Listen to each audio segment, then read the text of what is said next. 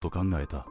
そして事件の前日父親は佐世保子ども女性障害者支援センターに相談しようとしたが受付時間外だった。そして翌日悲劇が起こった。事件後父親は厳しい批判を受け弁護士を通じて謝罪した。しかし2014年10月父親は自ら命を絶った。再婚相手が家を空けていた時だった。その後祖母は病死。兄の徳勝武は早稲田大学の法学部に在籍していたが妹の事件後退学した。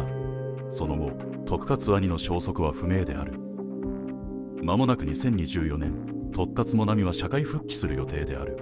この子は史上最悪と評価され平成以降初めて26歳まで収容を延長とされている。